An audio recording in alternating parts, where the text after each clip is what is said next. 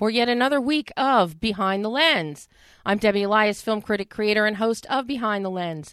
You can find me during the week, movie reviews, interviews, in a multitude of print and online publications around the globe. But every Monday, you can find me right here on Adrenaline Radio at 11 a.m. Pacific Time, 2 p.m. Eastern Time.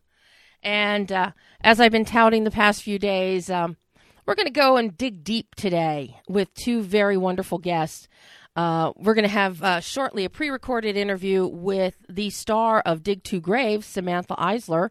Many of you may recognize and know of Samantha from her subsequent work after Dig Two Graves on the much lauded and uh, award nominated Captain Fantastic.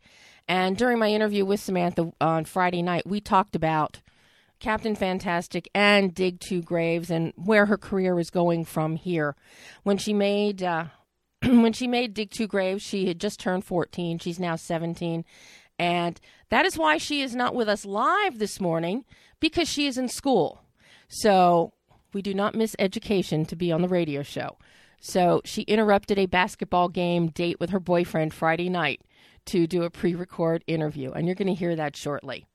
But before then, it's been it's been uh, I've been going around the globe uh, with interviews this week, talking to Italian filmmakers. Uh, one in particular, uh, Gabriele Mainetti, who has a new film here in the United States called "They Call Us Jeeg." Uh, it is out in limited release now. Anybody that if it is near you here in Southern California and Los Angeles area, it's the Laemmle NoHo. See it. It is a wonderful film. It is Gabrielle's first feature. Uh, he has done many shorts and other work and commercial work over in Italy, but this is his first feature, and he blends genres of anime, a love story, uh, action, 1970s gritty action of you know The Getaway or Bullitt, uh, plus Italian crime. It's shot on a multitude of locations uh, all around Rome and its suburbs. So it's a beautiful travelogue on top of being a fun film. Uh, they call us Jeeg. It is in theaters. It will be on VOD and DVD uh, coming up in the coming months. So if it's near you, see it. I can't recommend it highly enough. Uh, Gabriel is an incredible director, and uh, he is actually one of the nicest people I have ever had the opportunity to interview.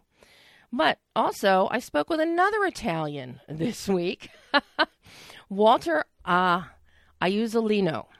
Walter is a former, a very successful Italian TV executive. He walked away from all that a couple years ago to start a streaming service. Now, there are plenty of streaming services out there, as we all know. We've got Hulu, we've got Netflix, Amazon, but this one, it's called Walter Presents. And what Walter has done is he has traveled the globe to find and cultivate the best dramatic series that are out there in Europe, in Scandinavia, in South America. And he has put them all together, made them available on through walterpresents.com. Uh, so you can binge watch to your heart's content. They are all commercial free. Nothing comes up as just one episode at a time. When a show is added to the programming lineup for Walter Presents, you get the entire season. The entire show is there at your disposal. Um, one of the premiere shows that he has is called Valkyrien out of Norway. And it stars uh, one of Norway's hottest actors, uh, Paul Sverre Hagen. Um, it is it, and that one has not been shown anywhere before. It's not like he went uh, in his 3,400 hours of watching programming to cultivate Walter Presents. Valkyrien was not even made. He read a script and believed in it so much. So this is fresh and new to Walter Presents. I had a chance to sit down with Walter in, of all places, the very storied Culver Hotel last week. Um, a legend in Italian television and film, it's only fitting that he sits in the Culver Hotel, which is filled with the legends of ghosts of days gone by. And let me just let you hear a little bit of my interview with Walter uh, Iuzzolino talking about Walter Presents, the process, and what what qualifies for programming to make the cut? I think, and at this time as well, I think the timing could not be more. Per- Actually, I, you know, honestly, it, it couldn't be more perfect. But also, the, true, the, the, same is true of the UK in a way, because I think that Anglo American and in general Western democracies are undergoing a very weird wave of cultural conservatism, which is kind of going. So every, everybody seems to be doing that, and I think this is, in a funny sort of way, the perfect time mm-hmm. to say, forget all that great stories don't know any boundaries and they come straight over the top into your living room and they allow for the conversation to continue, for us to keep our eyes open into other cultures, other ideas, other stories. I mean, you know, human beings always tell the same stories anyway sort of death, revenge, uh, right. you know what I mean? Um, doomsday. Yeah. They are the big themes, but I think it's so important that we keep our eyes open on how different countries tell those stories because they just enrich our lives in general. And I think with Valkyrien, I it's one of the in fact it's the first show I, up to then I had acquired quite a few hundred. Of, I, would watched thousands, but quite a few hundreds of hours. But this is the first one where we got it off script.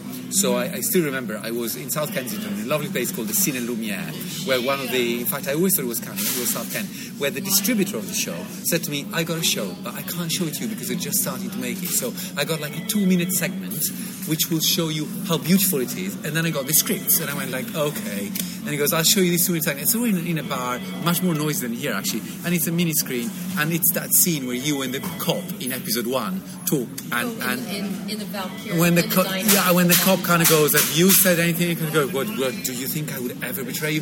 And it was a brilliant scene because nothing happens in it. It's just two dudes talking effectively. That face. That face that face is amazing. But that, but, but, but I think that that's that that's the key to his character, and that's the key driver in the strength of the series, which is it's a character who's slightly sinister and endearing at the same time. So you're scared of him, but you like him, and you don't, and you keep watching because you're trying to figure out how you feel about it. And so I got the scripts, I got home, and I read them in about three and a half hours. I romped through the scripts where you just we like the best novels, you couldn't stop reading them. They were amazing, and so I thought like if this turns out sort of 60% as good as the script is going to be amazing. So we bought it off script, and it was actually better than the scripts when it delivered. So uh, I'm very, very proud of it.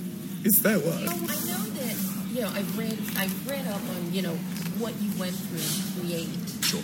You know this beautiful Walter Presents series, 3,400 hours. Yeah, even now it's more actually. It's more. Yeah, it started about three years ago. How do you, what is your criteria? How do you pick? Obviously, you made a brilliant choice. Well, I got good taste. no, I'm kidding. You know what? No, it's much simpler than that. The, the criteria are simple. Yeah, a lot. And we pick, and I, I've sort of figured out that we pick about one in about 20 shows that we watch. So it's it's less, it's 5% effectively is, that is good, and the rest is terrible. But the same would be true of American mainstream telly. If you think about it, if you look at, you know, your what you have here is AMC, Showtime, HBO, all those wonderful premium right. channels that deliver outstanding drama, mm-hmm. and and then you got a lot of uh, uh, sort of uh, network stuff, which. I, I, don't want to, but, but but you know, it's the same. It's the same in every country. Yeah. The network super broad thing, sort of family oriented stuff, tends to be blander. It's yeah. not, I don't want to slag them off, but that's what they do. Whereas premium services, they service a very specific audience that loves crisp, great, beautiful storytelling. And so that was our inspiration. And the criteria were very simple. There were three.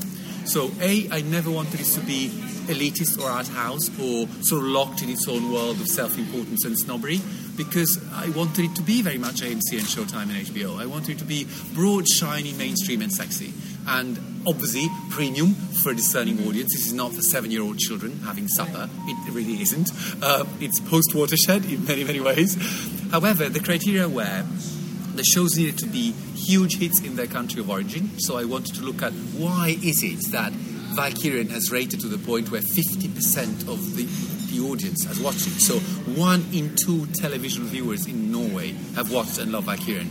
Are they all mad or is there something in it? So that was the first thing. big hits, right? Second, uh, uh, the quality of the writing, acting, and directing. It needed to be impeccable. And the, for examples were really HBO and Showtime and AMC. So it needed to sit alongside. I saw it very much, even in the UK, as a service that would be complementary to the big, iconic uh, scripted cable. So if something could not sit alongside Mad Men or Better Call Saul or uh, Homeland, quality-wise, that it didn't merit inclusion. And then thirdly, there was the notion of uh, award winners. And, you know, I wanted pieces that over time, and, you know, Valkyrien has just been released, but uh, we bought Deutschland 83 as our launch piece last year, mm-hmm. and that got an Emmy uh, only a few months ago. So it's pieces that get recognized by the international community as being more than just hit shows. They are hit beautiful shows. Mm-hmm. Either the writing or the photography or the acting elevates them beyond the average and the normal. So the criteria was quite simple. And we needed two of those three boxes to be ticked, and then they would be seriously considered. But it was good fun. It was a crazy year and a half of watching, watching, watching, watching, watching, watching. And trust me when I tell you, you will appreciate all the watching that Walter has done because right now I think he's up over 40, uh, 40 different shows from uh, 15 different countries uh, some of the shows, uh, in addition to Valkyrien, there's Spin from France, there's Black Widow uh, from the Dutch show, Deutschland 83 from Germany, and this streaming, WalterPresents.com, it just launched here in the United States on the 16th of March. I can't, uh, six ninety nine a month. I got to tell you, I do not subscribe to screening services, and when I'm watching, last year I watched 1,142 feature films. I don't have time to uh, subscribe to screening services. I am in love with Walter Presents, and I have forked over my money for a whole year in advance. I'm that excited about the programming.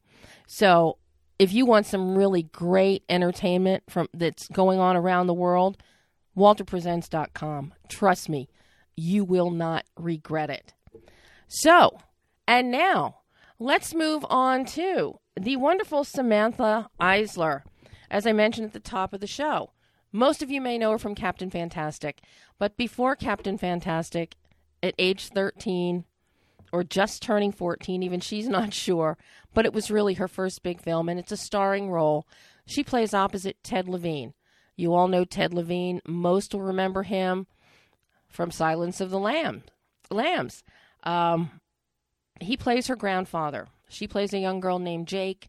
Set in the 70s in southern Illinois in a very wilderness hick kind of backwoods area. And there's a melding of generations, incidents that happened with her grandfather years ago that tie into the death of her brother in present day. There's a bit of a supernatural flair to it, but it's beautifully shot. The performances, you would never believe that this was only one of her first roles. So, in its entirety, here is my interview with Samantha, Samantha Isler. I mean, it's yes. it's taken long enough for this movie to come out. It's like they were waiting for Cap- for Captain Fantastic and for everyone to fall in love with you. Maybe, yeah, it has been a while for sure. Because and you were great in Captain Fantastic, but now seeing this one, wow, what you oh, what thank you I can't believe what you brought to the table to play the role of Jake. Oh, oh thank you. You are absolutely riveting, and the relationship and chemistry that you and Ted have on screen is absolutely amazing. Every granddaughter and grandfather out there would will fall in love watching the two of you. Oh, thank you. You know, because you you made this film back in what 2014 when you were 13. Yes, I was. I think I had just turned 14 actually. So yeah. you know, was, yes, it was a while ago. So, what do you do when you get a script like this that has the character you're auditioning for, you know, chopping up a deer, firing guns, you pl- stomping on snakes, you know, this right. this is not the normal stuff for a 14 year old. Right.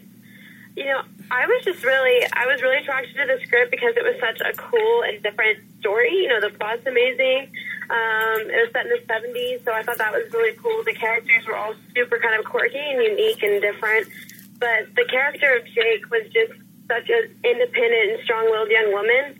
Um, and I loved getting to play her and getting to play her while she's conflicted with all these hard decisions she has to make. But she also has this aspect of innocence because of how young she is. So I was just, yeah, it was, it was really easy to fall in love with her and in the story. Well, and I'm glad you mentioned the independence, which, and the fact that this is set in the 70s is very key to see such an independent 13 year old as Jake Yeah. is. That's not something that we uh, saw in films in the 70s or that we've seen in films that go back and visit the period. So this was very Yeah. forward thinking by Hunter on his part. Yes, yes, he's great. You know, how do you prepare? Because this was what only your second movie. When, Yes. When you did it, how do you prepare for a role like this? Because a lot of the film, Jake is very quiet, but there's a lot of introspection, and it requires Right. facial expression or lack thereof. And you are Right. spot on in moments of quiet. You show uh, Jake shows no fear. You keep your fit. Yeah. You never show fear in this film. And I hate to say it, but if somebody was biting the head of a snake off, I think I'd be running the other way out of the cave. Uh, yeah, you know, just to, there's really no way to, as far as like preparation, you know, because it's such a different type of script, and it was my first lead, and I was so young. Um, it was an indie film, you know, so we had to make a lot of compromises with time management and locations and conditions and stuff like that. Um, so I think I just went into it with a very open mind. Um, I knew she was a very strong character. Um, I really enjoyed getting to uh, sit down with Hunter and kind of talk about the script. Um, I enjoyed, you know, Hunter and Ted and I um, sat down one day and, and went over it. And so I think it was just moments like that that were very helpful. You know, the people who surrounded me, Hunter, because he was directing it, but he also wrote it, and he's been working so he's been working so hard on the film for years now.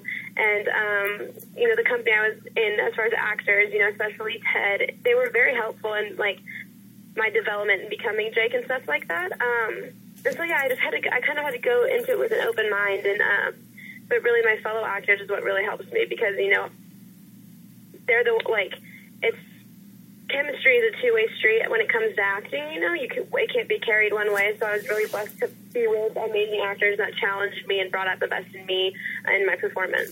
Because Ted Levine, I mean, a storied career. You know, his most famous role, obviously, in Silence of the Lambs, which I'm Right. sure you had not seen before you did Dig Two Graves.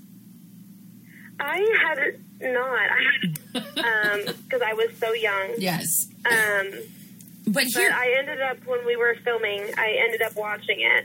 Um, so yeah, and I've seen it like a thousand times since, and it was such a thriller and so eerie. But Ted was phenomenal. He did such an amazing job of transforming into his character and being so insanely creepy and weird, but quirky, and you felt sorry for him. It was kind of, yeah, he was a very interesting character. He's so good at transforming into people. and of he course, really is. then you have him playing a loving, kind grandfather to you in Dig Two Graves. Did, ha, did your mind wrap around that once you saw his performance in Silence of the Lambs?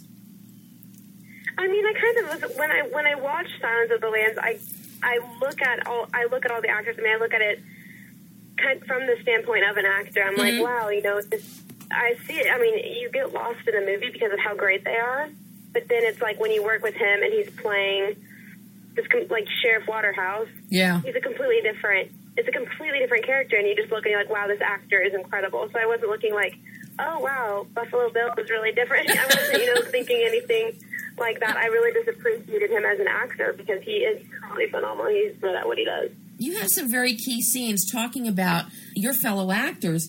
Troy Ruptash, who plays Wyeth. And that guy just mm-hmm. exudes creepy in Dig Two Graves. Yes. Did you get any kind of rehearsal time to develop any chemistry with him, or did you kind of lay back and just and just be more in the moment without rehearsal because of that surprise of their of Jake and Wyeth's meeting? You know, the thing about Troy is that he's the sweetest person in the world. And so I, when we were, you know, when we were off set, I didn't look at him as Wyeth, and when we were filming, I didn't look at him as Troy. He is someone too that did such an amazing job of transforming himself because he may be one of the sweetest people I've ever met in my life. And um, so I think go, I think going into it, you know, there was some rehearsal, some you know going over lines and stuff. You know, it just everything really came out when we started filming. So um, as far as like behind the scenes, you know, I didn't keep my distance from anybody. Um, I've always had like trouble with that. You know, before scenes, people were like, okay, Samantha, you should, you know, there's there's a crying scene coming up or there's a stressful scene. Go off and you know prepare. And I'm like, I'm. Can I just stay here? And they're like, no, other people need to prepare. So. I, I'm kind of the annoying one that like doesn't get into character until we're saying like roll sound, which I don't know if that's the best thing in the world. Um, and I can come out of a very serious scene and I'll just be like, I'll like right when we say cut, I will completely snap out of it. Um, so my mom gets on me for that sometimes because I want to be the best thing for other people in the room. Um, so behind the scenes, I just really enjoyed my relationships with people, and I think um, becoming friends with them made me feel more confident in like exploring our characters and stuff. And they like because it was easier. I felt more confident in making like certain decisions with my performance because I knew them so well. So, but yeah, that's kind of how that went for me. I'm curious about the shoot because number one, you shot in the summer, you shot in the winter, you got underwater scenes. Yeah. But the winter, shooting in the winter, that was one of the coldest winters in Illinois when you guys were shooting. And you were I outside. I believe it. Eh, Yeah. How chal- physically was this challenging for you? Number one, because of all the things you had to do in character as Jake, but also the ele- just the elements of Mother Nature.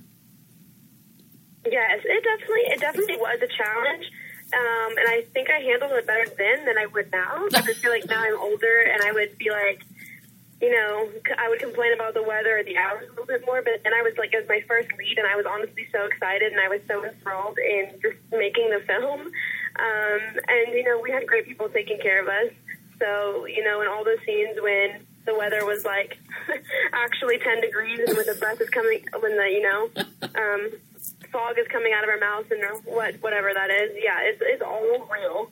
So I, ha- I had you know warming pads all over my bodies and I was drinking lots of tea and hot chocolate. And my mom was always on the side with a blanket and a big coat for me. And so I mean it definitely looking back it was it was very challenging you know weather um hours. Because I you know I, I was I was the lead. I am the lead. And so being that young filming you know almost every day Mm-hmm. for a day. It it did. It was a little it was tiring but um it exposed me to a lot I, I knew I really wanted to do it. Um and you know the commitment that I had then did not scare me away at all which was good. I really enjoyed doing it. Um, so nothing turned me away just made me more excited to work more. So I, it definitely was a challenge. Every project is in its own way but I'm grateful for it. It was an amazing experience And of course, you jump from that and you go into Captain Fantastic, Viggo Mortensen. Yeah. Okay, every every every actor out there is going to want to know your secret, Samantha, because you work with Ted Levine, then you jump in and you work with Viggo Mortensen, and now you've ju- you just finished up. I know it's in post production now. Um, Aaron Sorkin's movie Molly's Game. Yes, thank you. Yeah, I've I've honestly gotten I have gotten really lucky, and I know that sounds silly to say oh it's all luck, but it is. It's uh, it's all kind of been like a domino effect. You know, I I did Dig Two Graves. It was so much fun. You know, I went in the room for an NBC sitcom. I got that. The show was canceled. I was completely distraught. I didn't know what to do. I get this audition for Captain Fantastic, and I was like, I guess I'll give it a shot. I loved the story. I ended up doing that, which if the show wasn't canceled, the TV show wasn't canceled, I would never have been able to do that. And because of that, a lot of other doors have opened for me. And you know, I just got back from you know the Screen Actors Guild Awards like you know a couple of months ago, two two months ago or so. So it it has honestly been completely unreal, but it's been it's been truly amazing getting to know people, and I have honestly been so proud of like the people that I've been able to work with and the quality of the stuff that I've done. Um, I feel really fortunate because everything I've done, I've been super, super proud of. Um, and I've never wanted to do anything that didn't feel right for me. So I'm so lucky that I've gotten to play the characters I've had. I've worked with the incredible directors and writers I have. Um, and yeah, that's, I, I honestly have been really lucky. But working with the people that I have and doing what I've done has definitely helped me figure out what I want to do with my career. So, you know, and I'm, and you brought up that important word of quality because the the mm-hmm. the movies you've done, the shows, Sean Saves the World, and even your one-offs in some other TV series, it's all mm-hmm. quality. It's quality uh, programming. They're quality films and they're quality roles. Mm-hmm. What do you look for? And it's hard to maintain that high a bar when you're a working actor. So, what do you look for? You know, when you're reading scripts, does this go through your manager, your mom, you? Does it get whittled down? Right. It goes. It, it you know originally everything is sent through my agent, my manager, and, and it comes to me, and I read the scripts, and you know especially this time of year in the spring pilot season, you know, there are, there's a lot of projects going on right now. And as I've worked a little bit more, I've gotten some auditions that have come through, and some I love, and some I don't. I feel like that's the same for everybody. But for me, my whole life and everything I've done, it's always been quality over quantity. I don't. I could do five amazing movies in my life and never work again, and I will feel so successful. Um, but if I did something that I felt you know, didn't really benefit me as a person, didn't really benefit my career, didn't benefit the people that were watching it. I just don't feel drawn to it. So the characters that I've gotten to play have been very strong, um, intellectually capable people, uh, young women, mm-hmm. um, and that I've been really lucky with that. You know, because uh, the challenges and the focuses of all my characters have not really been your typical teenage girl. Um, even Molly and Molly's game. Molly, Jake, Kielyr, and Captain Fantastic, Ellie and Sean Save the World, their maturity levels are so much higher um, than a lot of, you know, the average girls. And I've, I've just gotten kind of lucky with that. And the projects have been amazing, too. And I, uh, when I'm reading auditions and stuff, I look for something that is really, for me, challenging or that I know an audience can watch and can get something out of it. Mm-hmm. You know, so I don't mind auditioning for something where, you know, she's the popular girl at school or if she's if it's a romance or something because some of those stories are really good and they really do mean a lot and they have great messages um, but yeah i just want something that will benefit my career will benefit me as a person i've learned a lot from all the characters i've played and i want when people watch anything i've done i want them to get something out of it whether it's from my character or from the story as a whole because um, you know and i also I kind of live a double life. You know, I'm currently walking around downtown Tulsa and Oklahoma doing this interview, so I'm about to lose a college basketball game with my boyfriend. So I have a very, like, I have a very normal, normal life. I'm still in high school. I just got back from my senior spring break trip.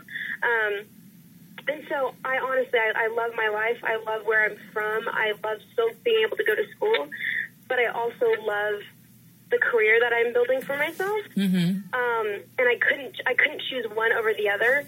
And so when I do decide to leave my home and leave my family and you know sacrifice time, I want it to be for something that's that's just great and that's worth it. Mm-hmm. So that's what I really look for when I'm reading a script. I'm like, you know what, this is worth it.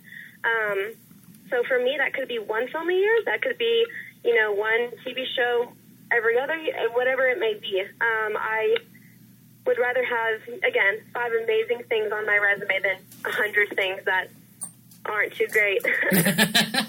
I have to, I have to ask you, having done Dig Two Graves first, did that help prepare you for what was demanded of you in Captain Fantastic? Because that movie, it's very physical on all of your parts, and, but it's so beautiful and it is so original. Matt Ross just blew everybody away with what he did with that film.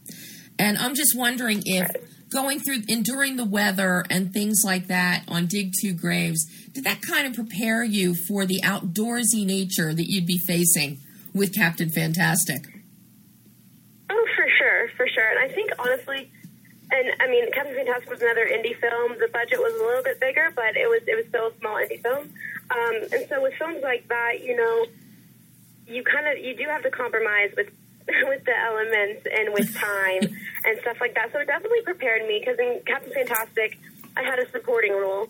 So I wasn't, you know, I wasn't Viggo. I wasn't the one that was there every single day, but I was. oh, I was there. We all the kids. We were all there for almost two and a half months from the time we started preparing for the film to the time we actually ended filming. Um, so I think I think it really did prepare me. I I knew kind of like looking back on Dig Two Graves and the, the acting choices I made, um, the advice I got from people, the things I learned. Um, yeah, it, it really did help me in Captain Fantastic, and I and it's funny because I went from Dig Two Graves to um, Sean Saves the World, and when I was doing Sean Saves the World, you know, some of the producers were like, "You're still in you're still in movie mode, and to be in in sitcom mode on television on NBC." And so I kind of learned how to switch that on and off, and it was fun going back to Captain Fantastic because I that's where I feel really natural. Um, I'm told that I like I sometimes I underdo things a lot. I'm like too natural.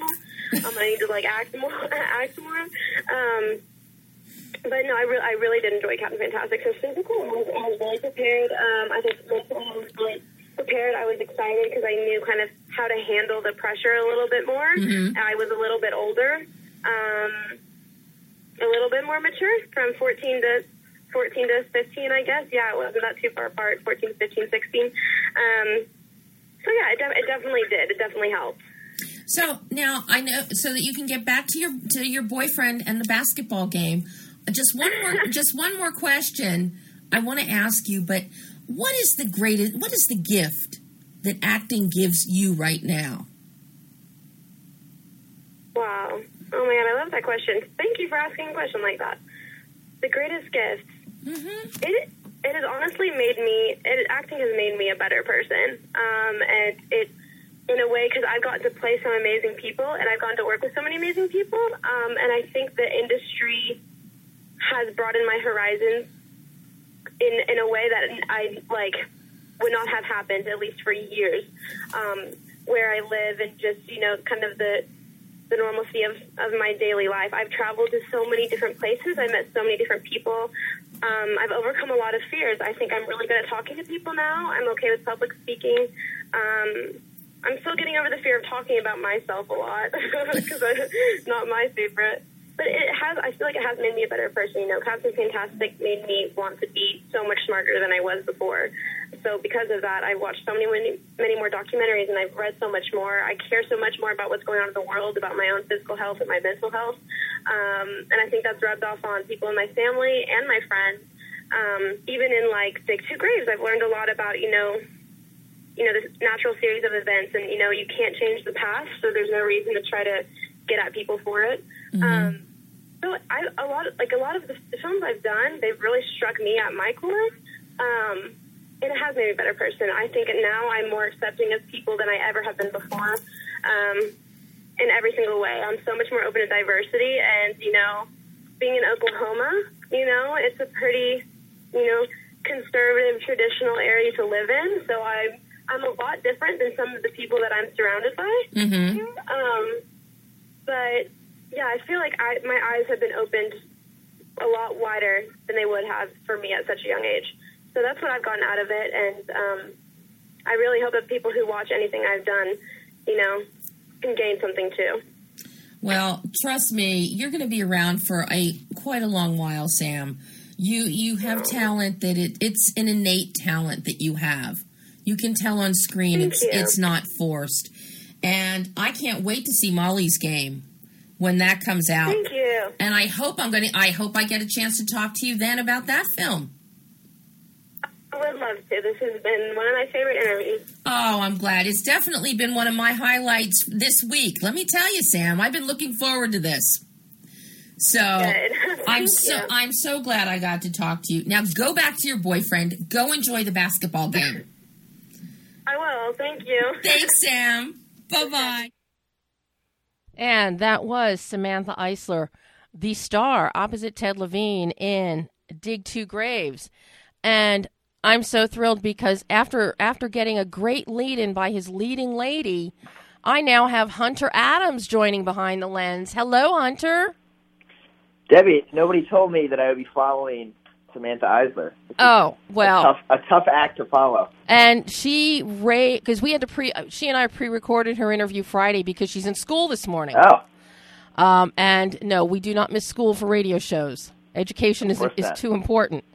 Um, but she raved the whole interview, and it'll be up later today on my website and then on iTunes tomorrow. Um, but she ra- she loved working with you and the experience of Dig Two Graves, and she credits the work that she did for you with what helped her on, you know, Matt Ross's Captain Fantastic shoot. Well, she is of course required to say that because of the contract. but, um, Well, I'm sure she still means it.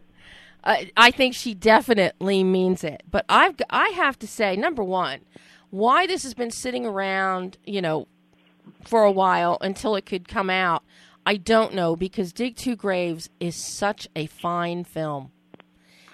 Uh, well, thanks. It it is mean, it's, it's intriguing. you know, where where did I, I got to ask because this story is so unique and the way you blend generations with a whole the idea of superstition, uh, you know, backwoods superstition, and you bring it all together. It's it's just fabulous. Where where did this come from, Hunter? Well, it was a process. It started um, as a pretty simple conceit: a young kid wrestling with a difficult choice after he loses his brother, and it evolved from there. I lost my mom around the time that I was writing this, so I was dealing with a lot of the emotions of grief that the character goes through. Mm-hmm. and um, I wrote it over the course of about a year, and gradually it just started to take on a life of its own. And the three moonshine characters, which were initially drawn in the tradition of Shakespeare's uh, witches in Macbeth, Mm, okay. um, they I eventually wanted to give them more concrete impetus for um, messing with this kid, and so I started to build the backstory, and then it became also this meditation on the sins of the past threatening the future, hmm threatening the present, and, and that's where Ted Levine's character, Sheriff Waterhouse, um, his character became a more prominent component to the to the film. hmm Well, and I have to say, because you touch on all these great themes generational violence, grief, loss, good, evil. And it really makes, it, you know, it, after the film's over, you're still thinking about what you've just seen and what the characters endured and how they handled things. Um, yeah, well, I think a lot of it also has to do with there's there's a lot of room for audience interpretation and for audiences to to think about these themes. You know, I try not to pound them down people's throats. Um, so, so I think that part of the subtlety is is what allows it to linger in, in the imagination after Mhm. the after the film is over. Now, d- were you always intending to direct this? Yes. So then, because this is also it's it's very me- as you said very meditative, but it there are long stretches of, of silence of quiet, and you know this is an instance where silence does speak volumes. So I'm wondering, were you you know creating your visuals as you were writing this? Were you figuring out how you would approach this your visual palette? Yeah, um, I, I wrote the screenplay, and then I worked with a, with a friend of mine who's a storyboard artist. And in that process, I was able to pull out a lot of dialogue Mm-hmm. because when I when I saw the film laid out visually, I realized, well, I don't need that line. It doesn't have to say that. So the the film became uh, just less dialogue-y and relied more on, on the visuals. So that was a very important um, part of the process. Well, another very important important part of this process too is your location, because so much of the mythology and the history that you've incorporated is that not germane to this specific area of Southern Illinois. Yeah, Southern Illinois. Um, I, I didn't write the, the screenplay initially with Southern Illinois in mind. I had written it with uh, Wisconsin as the backdrop. That's where I'm from. Mm-hmm. But when we decided to shoot there, I moved down and, and camped out for like four or five months in southern Illinois, which they call Little Egypt, by the way. Everything's Egyptian themed down there. Oh wow! Yeah, it's, it's a very it's a strange place. It's beautiful. Um, but I started to incorporate a lot of the, the local color and, and folklore and history, the dark history that, Mhm. that permeates that part of the country, especially in the, the 1940s. Um, so some of that stuff did infiltrate the screenplay after, uh, as I was rewriting it when I was spending time down there. hmm Then how do you, uh, because you are melding the 1970s with the 1940s, and the 1940s is so visually specific. Um, no matter where you go in the world, that time period is, you can look at any photo and you'll know it was from that era.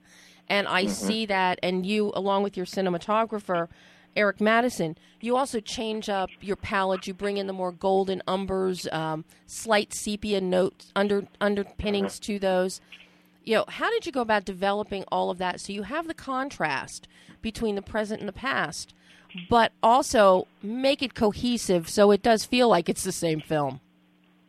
Yeah, well, we spent a lot of time designing the transition between the two time periods. Um, a lot of the effects that, that we did them in camera, and it, they were very Wow. time consuming.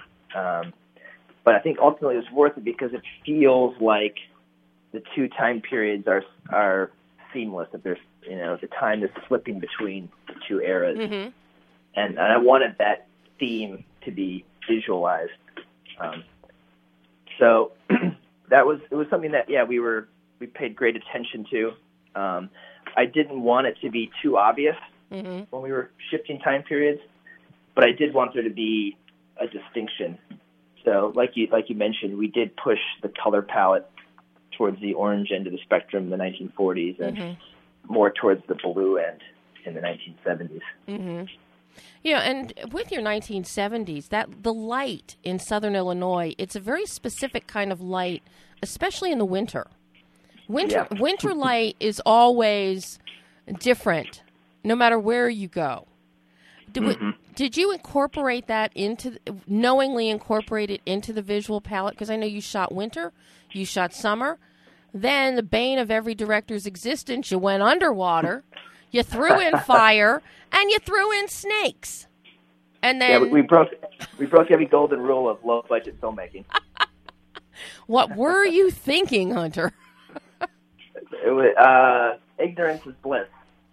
Yeah, were you cognizant though, as you as you know, you and Eric were working together on the visual tonal bandwidth, you know, incorporating you know that winter light in those in those cold scenes, and also the coldest winter on record up to that point in Illinois, I might add. yeah, uh, you know, it- because it's beautiful and you get this great. I don't know what what lenses Eric used, but you've got great focal depth that really brings out the the dried up the winter branches against that grayish light of the sky, and it just it's very haunting and it's beautiful. yeah, I think, yeah. Haunting was one of the uh, styles we were trying to achieve, and, and melancholy, mm um, and and just the oppression that winter brings, um, the sparseness, the bleakness, all of these things were elements that we were trying to capture visually. hmm uh, the, the deterioration of the family mimicked by the deterioration of the town hmm by the winter landscape.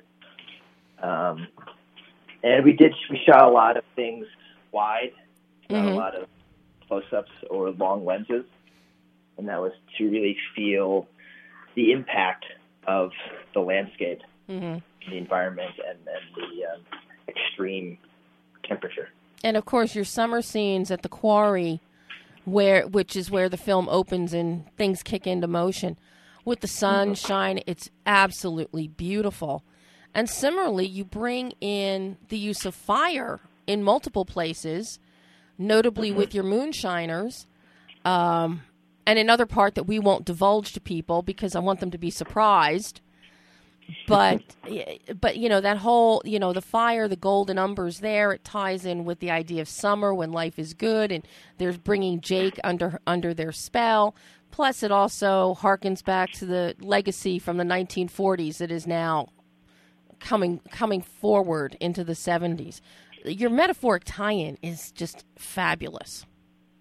Well, thanks. Yeah, I don't. It wasn't necessarily conscious, I don't think, but it just it developed unconsciously. Mm-hmm. These elements just kept recurring, and then, especially in the storyboard process, I think it became more clear when I started to actually see it laid out visually.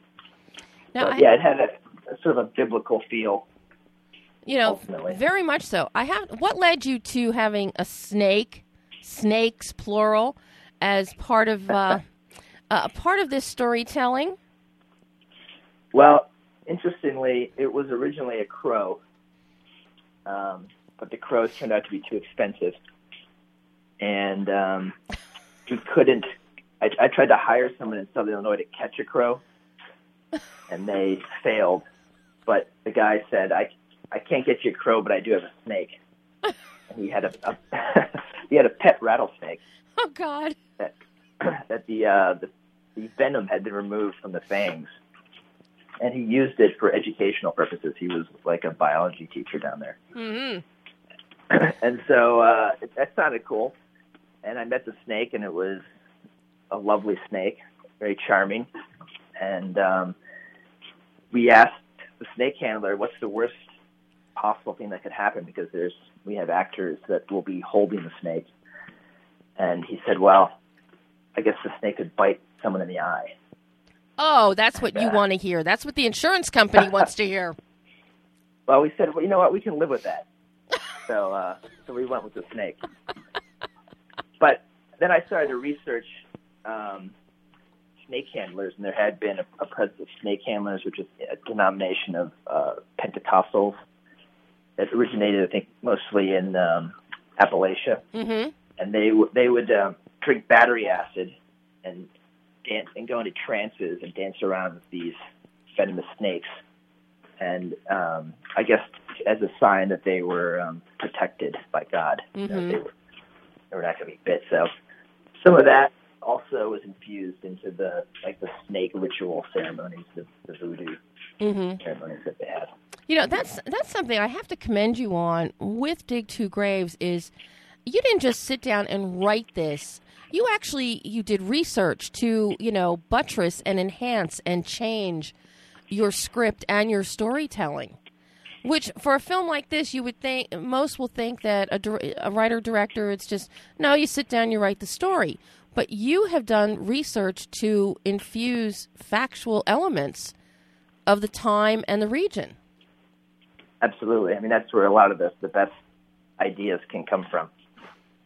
You, just rip off real life. It's hard. It's hard to think up, um, you know, original ideas. Everything's kind of been done. So, yeah, you have to kind of take take from different sources that you can and, and try to spin it in a, a unique and creative way. Well, you know, at the core and at the heart of Dig Two Graves is, of course, your casting, and none is more engaging, more exudes more warmth and love than Ted Levine and Samantha Isler as grandfather and granddaughter. That is, the two of them on screen together, it's like magic. hmm Yeah, yeah, they were really great. We, the film, we we we shot a lot more of the script than made it into the final cut, hmm and um, so we, we explored more of the town and the family and the sheriff and the deputy's relationship. But ultimately, I was so moved by the relationship between the grandfather and the granddaughter hmm that I just didn't want to leave them. So a lot of those other scenes we just cut out because it was taking us away from from those moments, and I just kept wanting to get back to them. hmm So I think that was, you know, it, it just showed how impactful that relationship was. Well, and uh, and you know, you yourself as the filmmaker, you just wanted to get back to them. As I'm watching the film, even though I am engaged at every step of the way, it's just something about when the two of them are on screen together that gives it just it adds just something special Yeah, to, to what's yeah. unfolding. I think it's it was like to me it was cool because Ted's um, portrayal is it's so gruff, and he's he's just he's he's a rough and tumble kind of guy. Mm-hmm. But when you see him with his granddaughter, he's he's so gentle and sweet and loving. I thought it was a really um, a great contrast You know what? character. What was your casting process like for this film? Samantha, virtual unknown, Ted, who a very storied career. hmm Yeah, I'm, and then of course you bring in Troy Ruptash as our head moonshiner Wyeth, uh, who is one of the creepiest uh, one of the creepiest things I've seen on screen in a while. Well, he is Canadian, Oh well, you know, naturally creepy. yeah, how. the um, yeah, it was. We we looked um, for probably six months or more for Jake. We cast our net as wide as possible, Mhm. and we just had people uh, submitting from all over the country. And interestingly, uh, originally in the story, it was a young boy, and when we started the casting process, we just realized that the um, the girls were, were so much better than the boys. So I sw- I swapped the gender, and that's why her name is Jake. So I was too lazy to change the name. Well, that works. Um, Jacqueline, Jackie, yeah. Jake. Yeah. we just threw. We said, ah, it's short for Jacqueline. That works. you know, somewhere, somewhere, tomboy in, anyway. you know, somewhere in time, I'm sure Jacqueline Kennedy was called Jake by somebody. So, yeah, exactly. So we yeah we just looked and looked, and then uh, Samantha submitted herself. Uh, she was living in Tulsa, and she she was just incredible from the, the very first audition. hmm So we got really lucky. and then um, a lot of the cast we pulled from Chicago, the theater and television scene there, and just bust everybody down to Southern Illinois. hmm And then um, Troy was somebody that the casting director um, sent over to us. He was living in L.A. Um, and he was he had a really interesting take on the material. A lot of the people that were auditioning for that role just played Wyeth creepy. They tried to be as you know, as scary as possible, and he was seductive yeah, and I and that was like a I think a really important component to that character because he is he's courting her in a way. I mean, he's convincing her to do this terrible thing, and so there has to be she has to trust him and she has to you know go along with this. And if he's just scary, it wouldn't work. You know, no, but so, he's so that's he, and his voice, his his cadence. He speaks so Yeah. softly when he speaks to her Right. as well. yep exactly. Know, And then uh, Ted was um, was somebody who was just on, a, on our short list of great actors who was the right age that we could age up and age down for both time periods. Mhm. That was important. Um, we had actually cast someone else because uh, a distributor that we were speaking with wanted this other actor because he would get us more money. I think uh, in in foreign sales mhm. and uh, we were all set to go, and he backed out about a week before we started shooting. And so we were kind of scrambling. We just sent Ted the script and said, "You get 24 hours to say yes or no." And the next day, he called me up, and uh, I think a few hours after that, he was on a plane to Southern Illinois. Wow. Now you know. it's really hard. It's hard to imagine anybody else playing that part. Oh, having seen him, no, you're absolutely Yeah. right. But now, what does So that was- what does that do to you as you know a young director? You know, this is what uh, what number feature is this of yours? This is dose. This is your second feature. So you know what, and you don't have a big studio, you don't have a big a ton of money behind you, so you- you're all set with everybody, and then all of a sudden your your lead pulls out. Does that send Yeah, you w- into you know apoplexy, or you know how do you deal with that in a sane level as a director? I, I channeled it into my beard, and it turned gray. That's pretty much, yeah. You can't. I mean, it's it's tough because you have to at least appear on the surface um, that you've got- you've got control of the ship um, because people are counting on you. But in my mind, I knew if we didn't get, if Ted didn't say yes, I mean, the movie was basically over. hmm You know, that we were going to send every we had we were going to send everybody home. You know, and and that would be the end of the movie. So these things are very precarious, but you have to you have to project, you know, a sense of calmness and confidence throughout the entire process, so that people will, uh, you know, not abandon ship. Hence the gray beard. Hence the gray beard. And and I'm sitting here and of course, you know, Nick who answered the phone, this is the big boss who owns Adrenaline Radio. So we have Nick working the board here today and he has a very long gray beard. And now that you've told this uh, story, I'm sure he's going to blame everybody that that's why he has a gray beard now. So you have created a monster here, Hunter. You created a monster. You know, I ha- I have to ask you about the music. The music is so perfect. It is it's underscored. It is not overpowering. It doesn't lead you anywhere. It follows the emotion of the story. Mm-hmm. You know, and I know Yeah, you had, was- you had three composers, were three three guys working on the music. We did, yeah. And that was that was an interesting process. From the get go, I, I wanted the music to feel uh, like it was in, embedded in in the landscape. You know, I didn't want something like you said to be leading the emotion, um, but rather underscoring Mm-hmm. the emotion. And we, I worked with um, some friends of mine who were in a band called Man Man.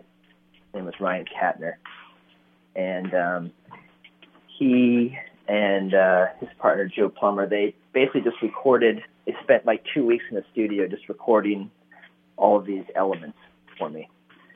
And then the third composer, Brian Deming, he took a lot of those stems that they had recorded and then he added to them and twisted them and, and created the final product.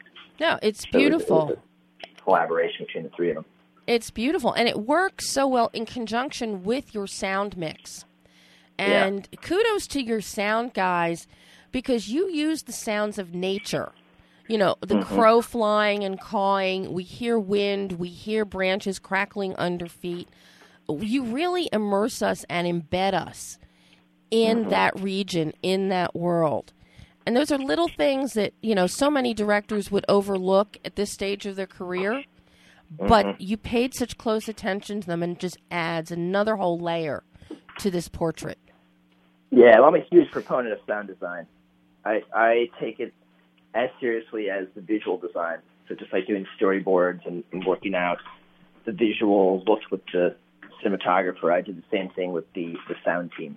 Mm-hmm. Um, I think people forget how visceral the sound mix is, how important it is on levels that most people watching aren't going to be aware of. Um, so yeah, we we spent a lot of time and a lot of effort um, on on the sound design of the film, um, the way that sound bleeds between the periods, Mhm. helps with the transitions, um, the use of silence. Yeah. Sounds can be the most powerful component of of the sound mix.